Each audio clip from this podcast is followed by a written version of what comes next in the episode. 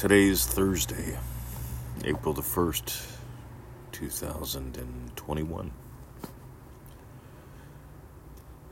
Today I'm 55 years old. Apparently, April 1st was my birthday.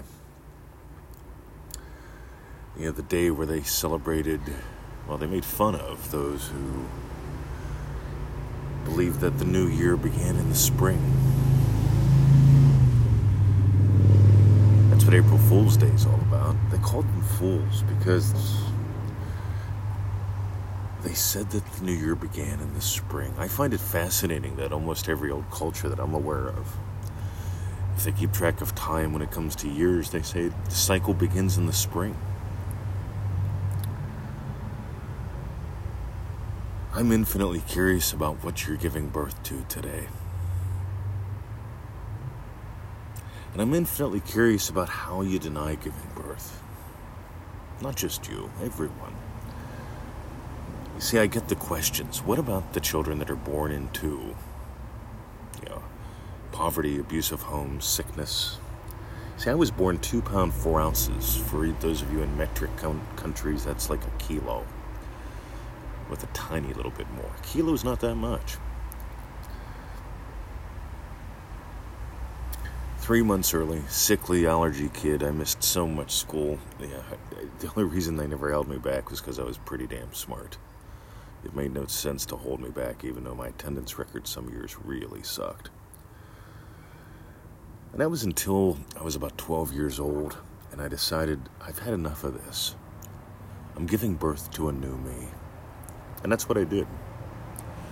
Started reading some interesting books, stuff like Wayne Dyer, Jethro Kloss, I started taking martial arts lessons, Kempo karate, got my black belt as a teenager. I imagined up a new me. And I share this message with you today because no matter where you are in life, I don't care if you're up or down, behind the eight balls, Neville would say, or way out in front. I'm going to invite you to imagine up a new level of you today. Because let's face it, does it really matter what day I was physically born on? Or does it matter what am I giving birth to now? What are you giving birth to now? God, I love hearing my birds. A little baby up there right now. I'm assuming you can hear him. You might be able to hear the traffic.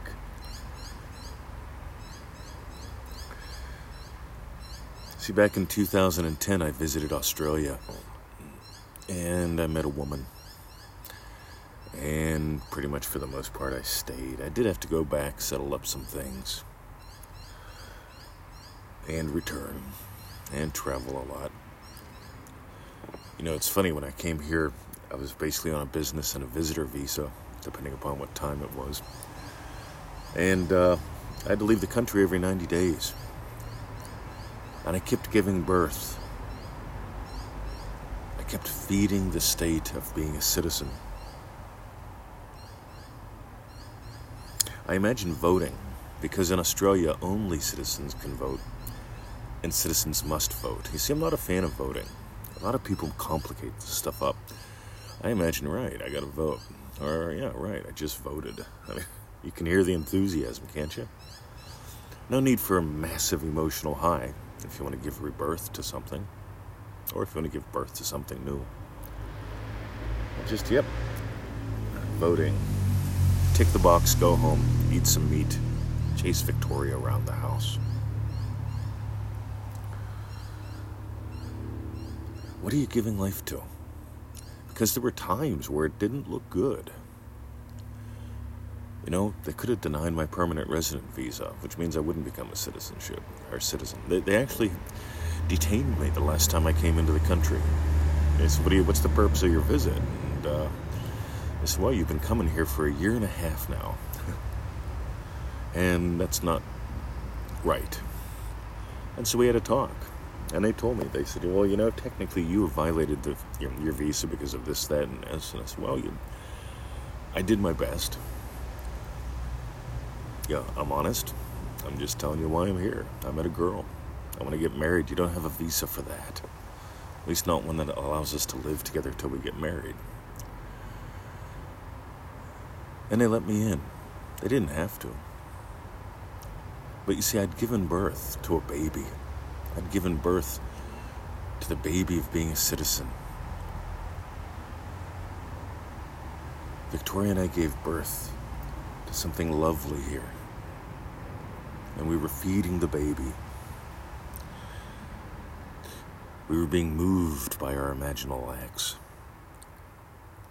You see, as far as I can tell, your imaginal act will move you, your imaginal act will let you rest. Your imaginal act will move anyone that it needs to. But you don't make it about them. You let it be about you. I imagine being a citizen. And here we are. I imagined up a business with worldwide impact, sharing what we love and how we live. And here we are. And this morning, before getting out of bed, I did my Joseph Goddard. You've probably heard of that. Neville's father, Joseph, used to sit in his Berbice chair every morning and imagine specific events of his day already having gone his way. Before I get out of bed, I do my Joseph Goddard. I imagine very specific events of my day already having gone my way. Some of the stuff's routine, like my podcast, like our show, dog park, lunch some things are unique, you know, like, oh, here's something specific from today, something that's out of the ordinary. Let me nail that too while I'm getting up. You see, I, don't see the point in getting out of bed without already having a few wins under my belt. And I want you to listen to that wins under my belt. I don't just feel it real and hope. Neville taught imaginal experience leads physical experience.